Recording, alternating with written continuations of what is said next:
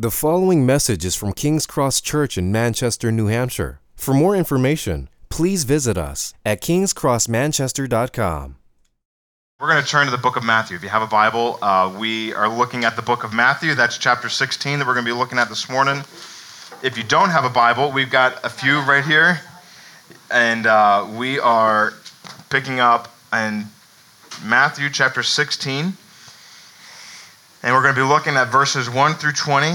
And here's what we're going to do we're going to read these verses as we go through them and read them as we look through this passage together. But we're going to pray for God's help in understanding and, uh, and living in His Word this morning. All right?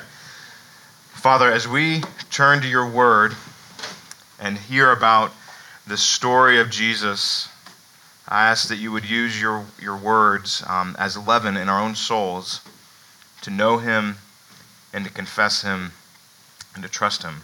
Um, Lord, would we be like Peter and know who you are this morning? So would you use your word this morning by the power of the Holy Spirit for this purpose? In Jesus' name we pray. Amen.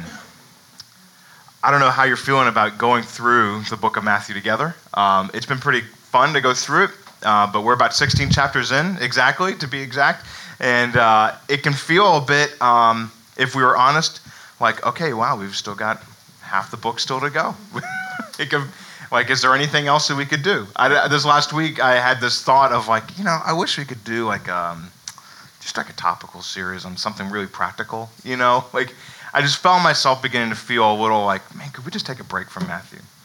Um, and I think that that is uh, a little bit of what's going on as Matthew's writing the book of Matthew for us he's writing the story of Jesus, and we're getting to this point in the story where it can feel like I'm getting a little bored. Jesus doing some great things, but I can feel a little bit of some boredom setting in because it's just one great thing after another. Um, and that's what that's, uh, that can be captured in this phrase. I don't know if you guys know the phrase called mission creep, where you the temptation is we got one thing to do, but then there's all these other good things that we could touch on. Like there's one thing to do in the book of Matthew. The book of Matthew is all about who Jesus is and why he came. And the mission creep can be, well, why don't we kind of add in these extra things to kind of uh, make it a little bit more spicy? Um, like when you're doing like a home project, mission creep can be, I'm going to just do the shelf in the in the closet, and then at the end of the weekend, you've ripped everything out, you've redone your clothes, and you've re you know re-spackled and painted the walls, and done the shelving, right? You kind of like added things in as you've gone. You, you've missed the main point. And the, the chapter of Matthew here, chapter 16, as we're looking at this, is a bit of Matthew's correction. All right, we're going to stay on point. We're going to keep the main thing the main thing, and we're not going to kind of mission creep lose scope of what we're looking at because we want to stay on focus and insist on this main point. And that's what Jesus is doing in this story. We're looking at a story where Jesus is addressing the Pharisees and the Sadducees, and he's addressing his disciples and then his disciples are responding to who he is. And he is trying to keep us focused on verse 16 here of Matthew when Simon Peter replies, You are the Christ, the Son of the living God. He's trying to keep that one thing. What does it mean to say who Jesus is? Who are you, Jesus? Trying to keep that at the main center focus of who we are and how we relate to God. He's keeping that in our focus because we're often tempted by our traditions, to lose focus of who Jesus is, and we're often tempted by our own confusion to lose focus of who Jesus is and what he's about. So here's the main point of the whole, whole chapter we're looking at. We want to be confessing Jesus to join God's forever family. That's the main point. If you're thinking, what do I take? How do I check out at this point? We are trying to just focus on this one thing confessing Jesus to join God's forever family. And that we're going to look at three ways that this passage does that for us or shows us how to do that. The first thing we're going to pick up in verse 1 is confessing our idols. If we're going to be confessing Jesus to join God's forever family, a part of what Jesus wants to do is clear the way, get things out of our hearts that shouldn't be there. So we're going to pick up in verse 1 through 4, and this is where uh, the Pharisees and the Sadducees come to him. And the Pharisees and the Sadducees came, and to test him, they asked him to show them a sign from heaven. Right? So here they're coming to Jesus, and they're saying, Jesus, we want you to play on our terms. This is, just to put this in perspective, the Pharisees and the Sadducees, the, the fact that they're coming together is like getting Democrats and Republicans to agree to one thing in Congress right now. Like they are totally at odds, right? They're in the same house, they've got the same deal going on, but they never work together. And here they've got enemy number one in sight, Jesus. All right, Democrats and Republicans, Pharisees and Sadducees, we're coming together and we're going to make an all out frontal assault on Jesus. Jesus, would you show us a sign from heaven? And he answered them, When it is evening, you say, It will be fair weather, for the sky is red. And in the morning, it will be stormy today, for the sky is red and threatening. You know how to interpret the appearance of the sky, but you cannot interpret the signs of the times. Right? So, I don't know if you guys grew up with this. My dad uh, was in the Coast Guard, and I grew up with this. He would always kind of throw out this proverb, you know, red sky by night, sailor's delight, red sky by morning, sailor take warning. You guys know that, that phrase? Yeah, it, it's, it, that's basically what Jesus, and I was kind of amazed. I was like, oh, wow, that's like an ancient proverb. I didn't, I didn't know that. I thought that was discovered by our, you know, modern wits. But Jesus is saying basically the same thing. Look, you know how to interpret what's going on with the weather. He can kind of see, okay, things are going to change or things are different. Um, and he's saying, you know how to do that with the weather, which is like, you know, like regular common, like we, we all still do the day. How's the weather today? I have an app on my phone to tell me how the weather is. It's like the basic things we want to know. But you can't do that, he's saying, with all these things that are going on around you that I'm causing, right? Jesus is saying, look, I'm the one who just, he just got back from going out into the pagan world and throwing a 4,000 member feast off of a loaf of bread, right? And he's saying, You can't figure out what's going on? Like, why? You want me to play on your terms, is what he's, he's calling him out on, right? Pick up in verse 4 An evil and adulterous generation seeks for a sign, but no sign will be given it except that of the sign of, jo- of Jonah. And he left them and departed. Right? You see, he's going after this verse 4. He knows what's going down in their hearts. He's saying, I know that you want me to play on your terms. I know you want me to be God on your terms and you know play by your rules. And I'm not only am I not going to do that, I'm actually going to frustrate your plan. right? You you want me to give you a miracle on your terms to to show like, okay, yep, I am who I say I am, and I'm going to be a dog on your leash. No, I'm not going to do it. Actually, I'm going to go out of my way and frustrate you because the only sign that you're going to get, if you really want one, is going to be the sign of the prophet Jonah. We're going to get to that, but he's after the spiritual idolatry. This, uh, they, what they have gone after, this what he calls the evil and adulterous generation. What they've done is they've taken good things and they've turned them into ultimate things. Right? They've they've taken uh, the things that they that God commands and replaced God with them. So the Pharisees, they were this political party that developed at the time, and they were all committed to we want to live according to God's holiness. We want to live a holy life. We want to be like God, which is good, right? that's a good desire. That there's nothing wrong with wanting to be like God. Actually, that's what God says. Be like me, for I am holy, right? But they had developed, as we look through the book of Matthew, they developed all these ridiculous rules that they commanded people to live by, right? You dress a certain way, you walk a certain way, you have these certain habits on the Sabbath, you don't do these things, you do your relationships only like this. and if you don't do those things, then you've basically transgressed and you've sinned against God Himself, which is you only sin when you kind of when you're doing the, the breaking the top 10 right? So to speak. But they had taken all these things and they'd made them equal with god's commandments. And then the sadducees they were this political party that they, they were the power brokers of the temple. They were the ones that were uh, running the, the temple at the time they were running the church and they wanted worship to be done in a certain way a, on their terms and it's not bad to, to want to have orderly worship right it's not we, we have our own the way we do things here as a church. It's we worship a certain way. They had they had done that with the temple. They said you're going to worship on our terms, and we're gonna, they were the power brokers. Right? There's nothing wrong with that. But what they've done is they've taken this this desire for holiness and worship, and they'd removed God from the picture. They'd removed Jesus out of the purpose of those things. Because here Jesus is calling them on it. He's saying, um, "You guys have your own political agendas." and you don't realize that worship and holiness are all about me on my terms, not your terms, my terms. And Jesus is calling them out on, on turning these good things into idols. Remember, I don't know if you guys remember a few weeks ago, uh, we refer to this Tim Keller quote on idolatry. He says, An idol is something we cannot live without, right? It's a good thing that we've turned it into an ultimate thing. It's a thing we cannot live without. We must have it. Therefore, it drives us to break rules we once honored, to harm others, even ourselves, in order to get it. Right? They had taken these good things that God has given them worship What does it mean to live a life that honors God? And they removed God from the picture and made them ultimate things. Right? The thing is, as we go through the book of Matthew, I hope you're seeing this. Jesus, his strongest words of correction and attack are against religious people, people who go to church on Sunday mornings, but remove God from their worship. People who live lives with God through the week, but they live God, they live with a small G God, and they remove the big G God out of their lives on a daily basis. Right? Jesus is going after all these little idols that we all have. Right? This religious people uh, are no different than our neighbors. We've just put uh, a good veneer on our idols. Right? The type of idols that religious people have. Right? First and foremost, the ways in which we live out our holiness. Jesus is touching on here. Right? This is what it means to honor, live a life honoring God. Or this is you have to only do worship a certain way. Right? The, the worship, the, the, the, like our style. Or we have friends who, who idolize miracles. We believe in miracles. We want miracles to happen, right?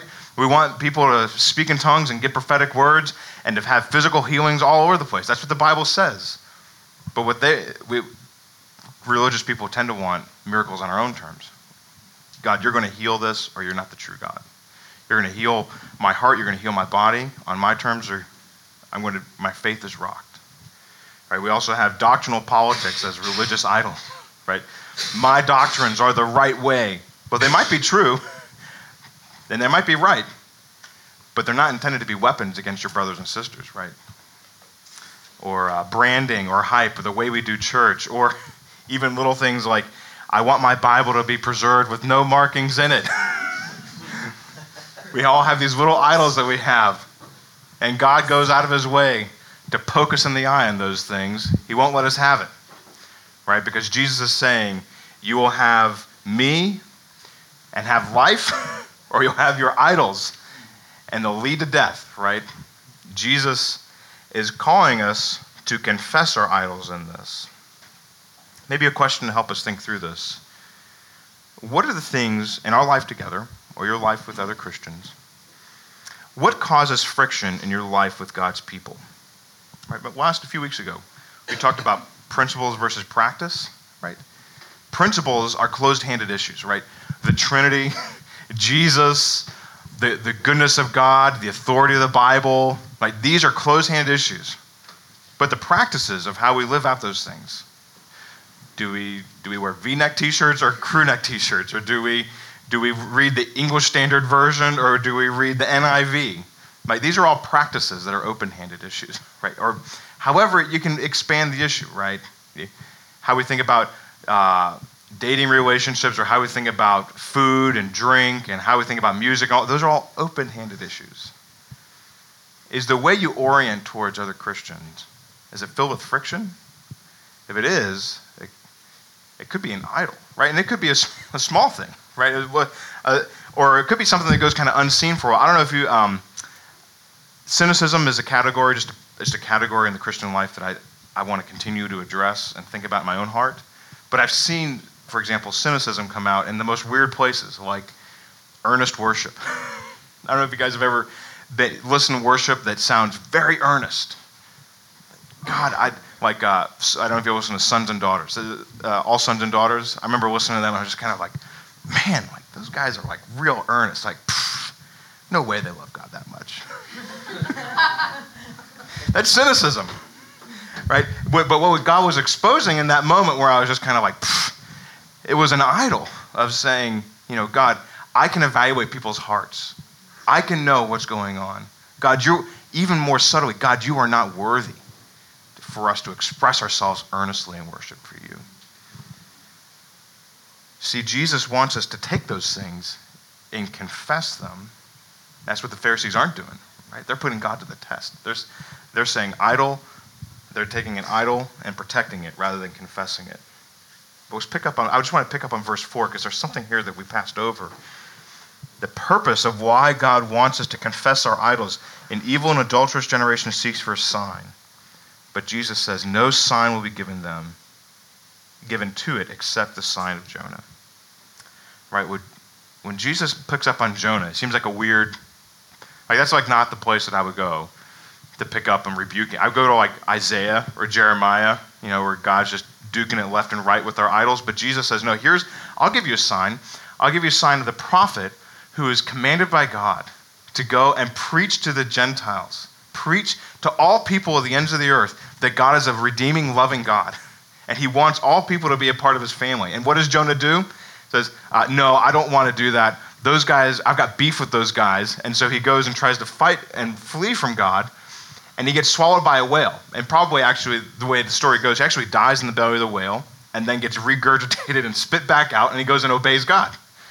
And at the end, the end of the story, he's still disgruntled with God about it. God, I knew you were going to be nice and merciful to these people. And Jesus says, I'm going to be the better Jonah.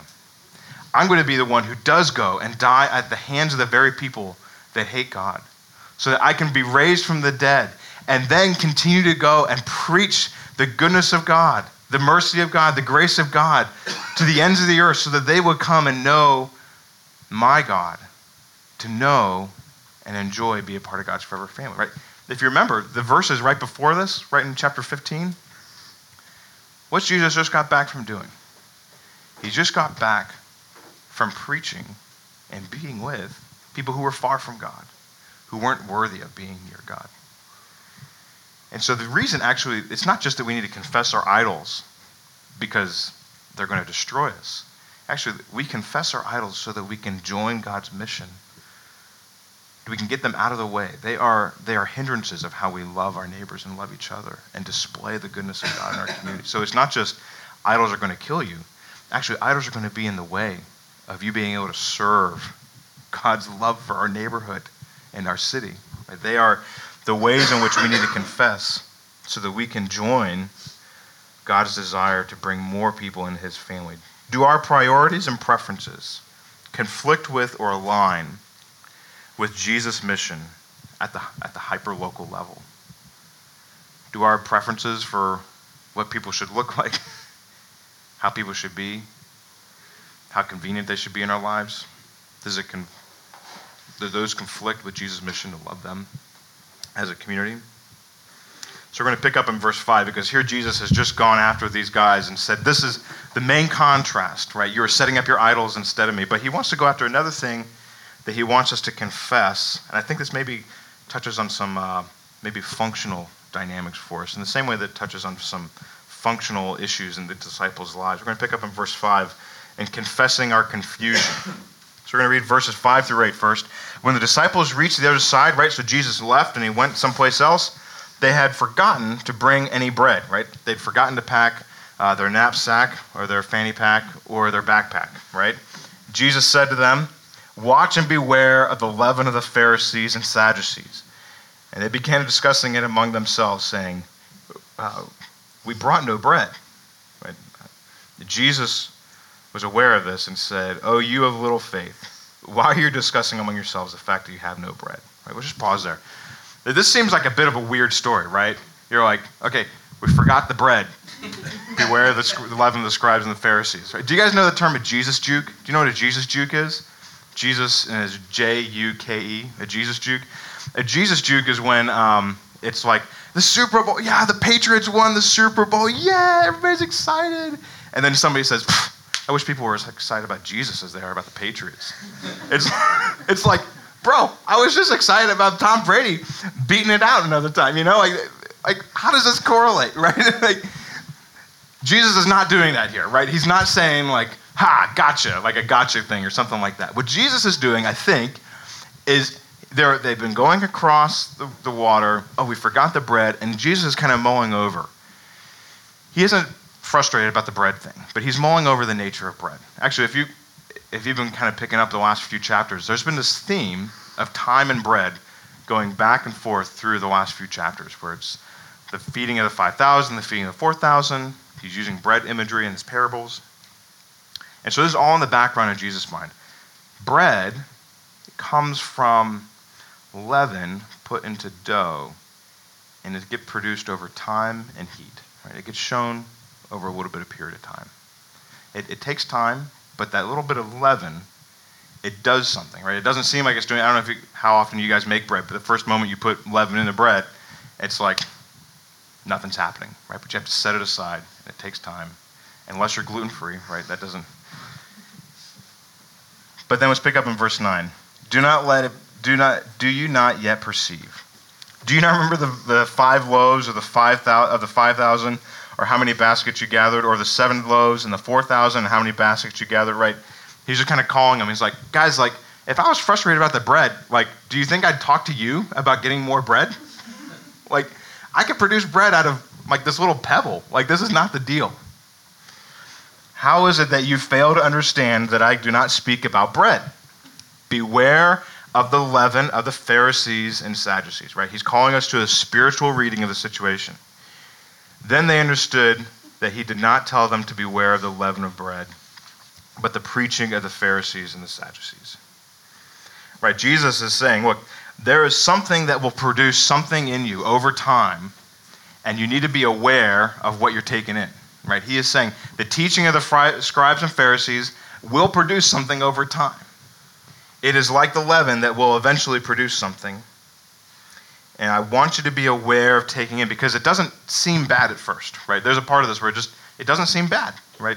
It's just leaven, right? But you take in the leaven of the Pharisees, and you're left with a fear-based religion, right?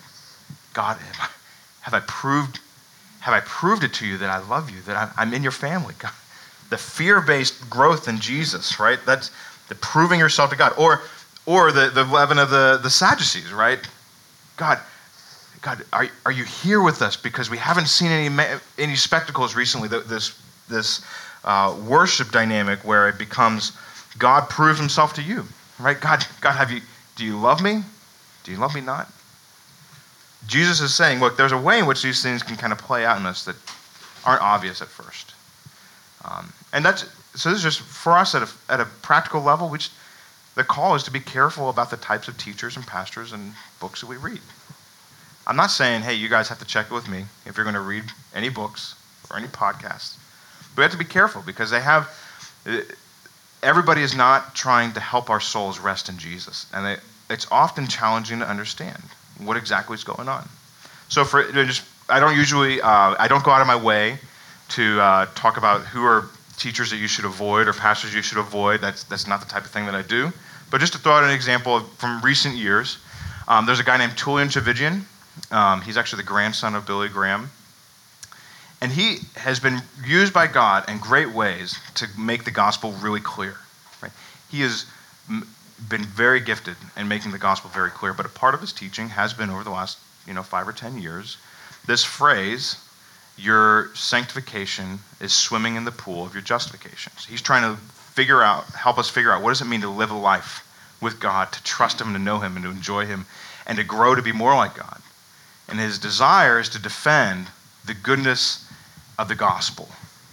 But he'll use this phrase that our sanctification is swimming in the pool of our justification, which at face value, it sounds like, okay, yeah, okay, I, I kind of get that, right?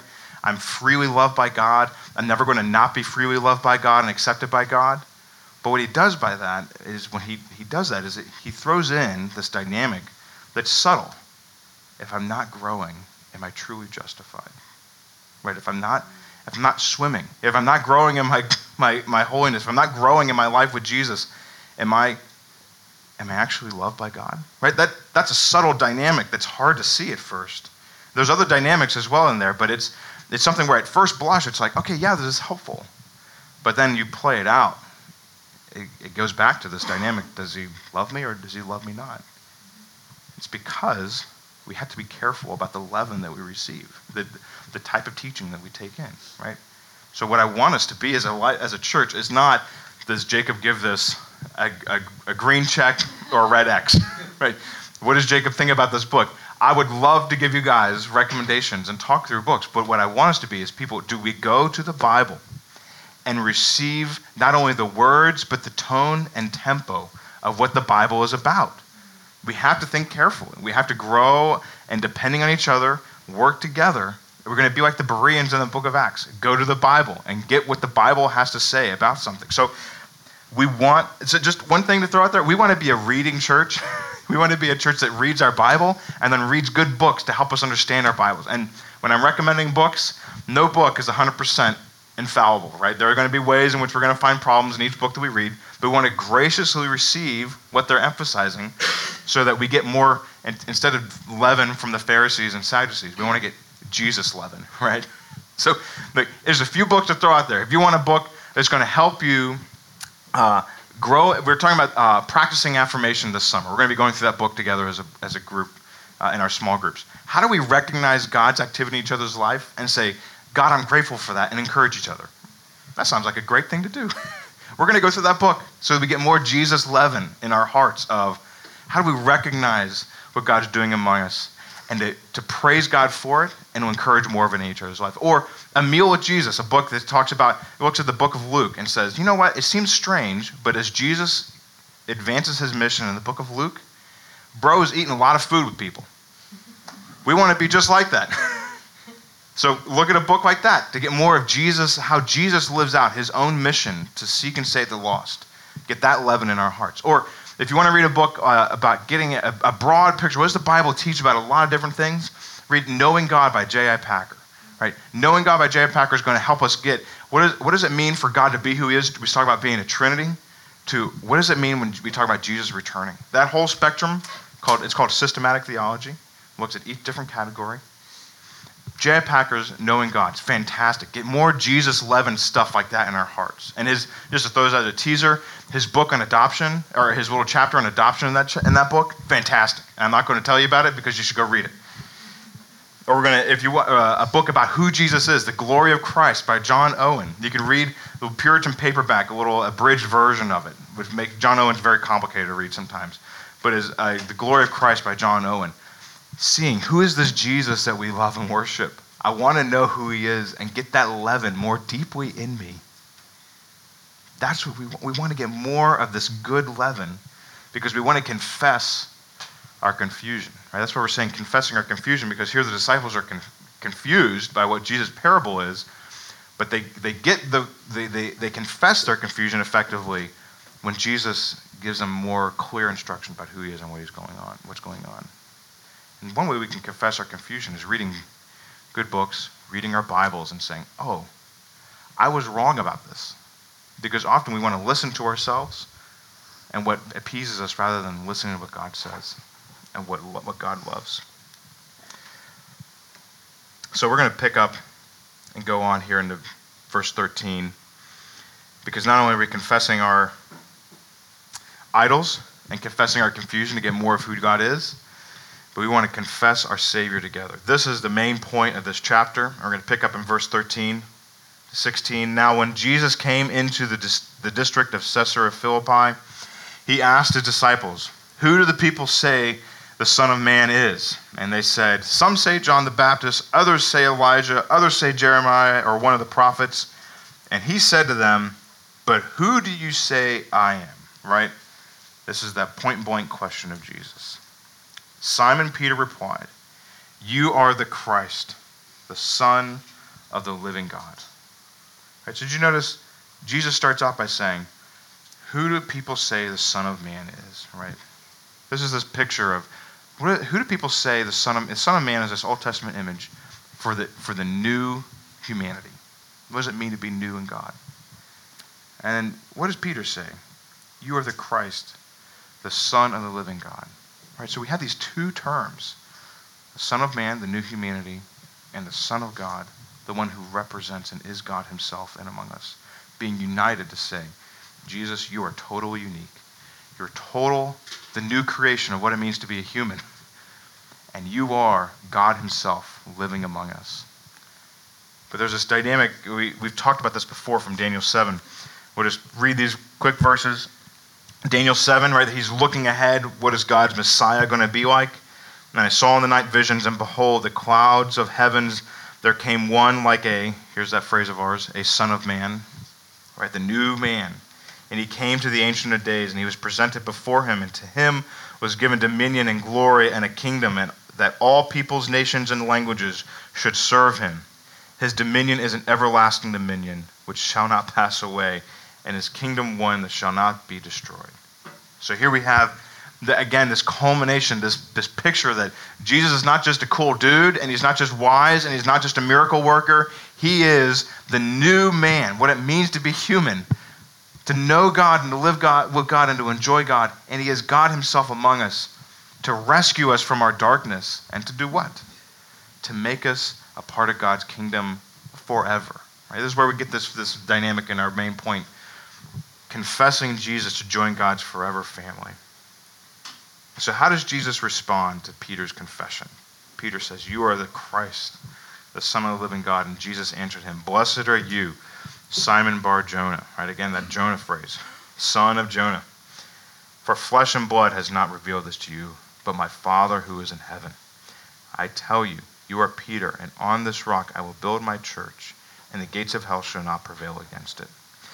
I will give you the keys of the kingdom of heaven, and whoever whatever you bind on earth shall be bound on heaven, whatever you loose on earth shall be loosed in heaven.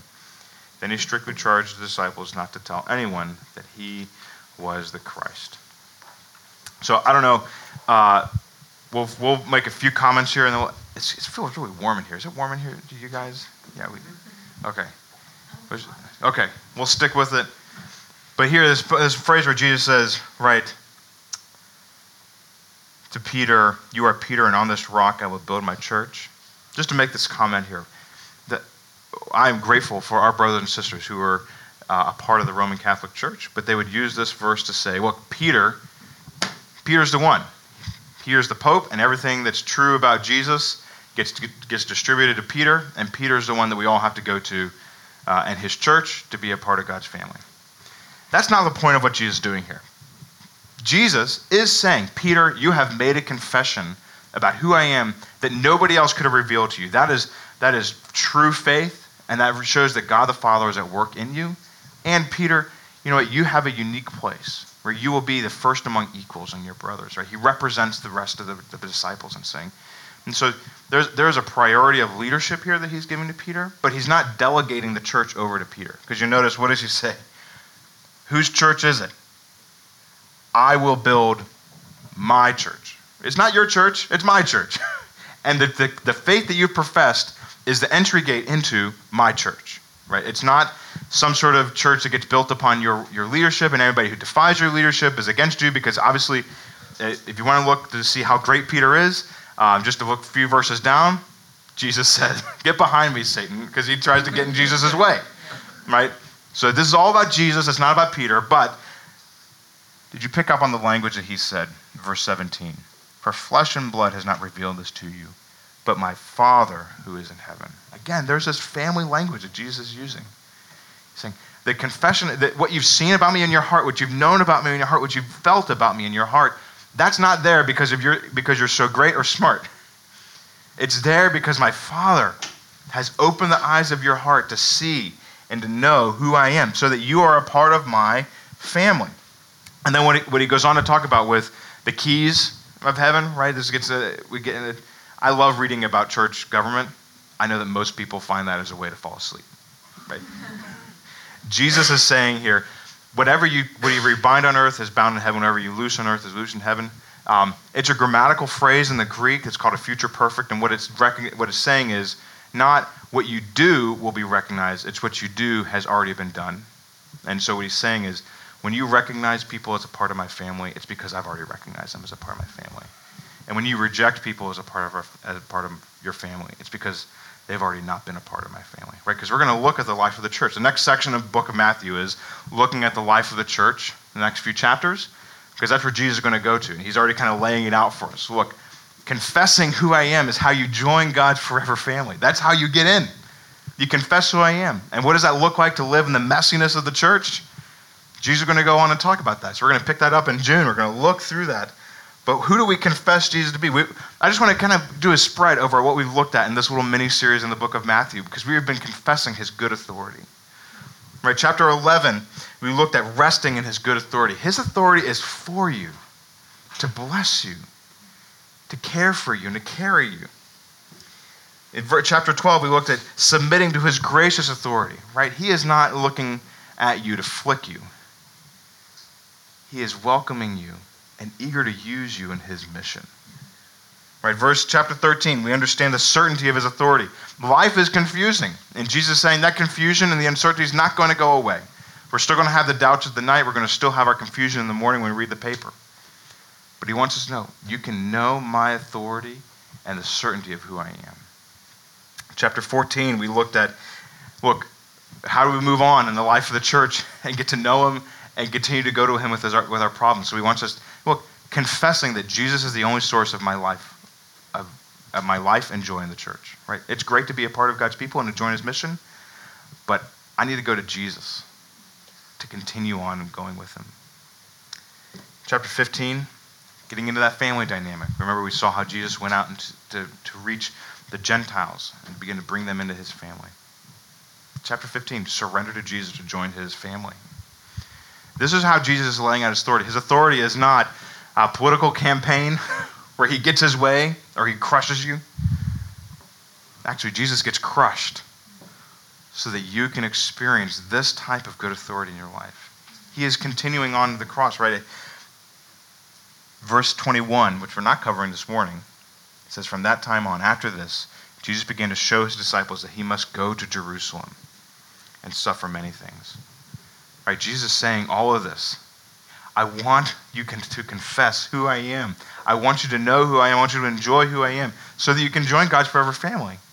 And he walks to the cross. He goes there. He doesn't get, he doesn't get uh, suckered into doing it. He goes there so that he can be crushed, so that we can join God's family. So, what does this mean for us? We need to go out of our way to do everything we can to bring people as close to Jesus as possible so that they can know who he is and enjoy his presence with them. Right? There's actually a point I got from, I was uh, talking about this with John Moretto, so their River of Grace we just prayed for. They're preaching the same thing. This John Moretto's point in his email to me. I said, John, what did you preach about? Help me to figure out how to do the sermon because I'm a rookie preacher. I don't know what I'm doing. He said, the main point, our mission is to get people as close to God as possible, however we can, and let Him, that's God, make the heart changes that reveal who Jesus is that he is the Christ. In the end, Jesus is the Christ, not because I say he is, because, but because he says he is. That's how our evangelism and our sharing of Jesus works. It's not cajoling people into confessing Jesus, it's living our lives close enough to people so that they can see Jesus is who he is because he says he is, because Jacob's a dirtbag, but Jesus isn't. We want people to see Jesus is the one and who he says he is because we want them to join God's forever family. That's the main point of this passage. Let us confess who Jesus is so that Jesus is how we join God's forever family. And we see that Jesus is over everything. Not, anything, not, all, the, not all of our traditions, not our confusion, because we want Jesus. We want to get him. Let's pray. Father, would you help us to confess who Jesus is, to know him, and as we confess who he is, to embrace him and to walk with him. And Father, I pray that you would use our lives so that those around us would see who Jesus is and embrace him for who he is. To confess Jesus and join God's forever family. It's in his name we pray. Amen. Thank you for listening to this message from King's Cross Church in Manchester, New Hampshire. Please feel free to share or distribute this content, but do not charge for it or alter the content in any way without permission. King's Cross Church exists to treasure, proclaim, and grow in the gospel of Jesus Christ. To find out more about King's Cross Church, please visit us at kingscrossmanchester.com.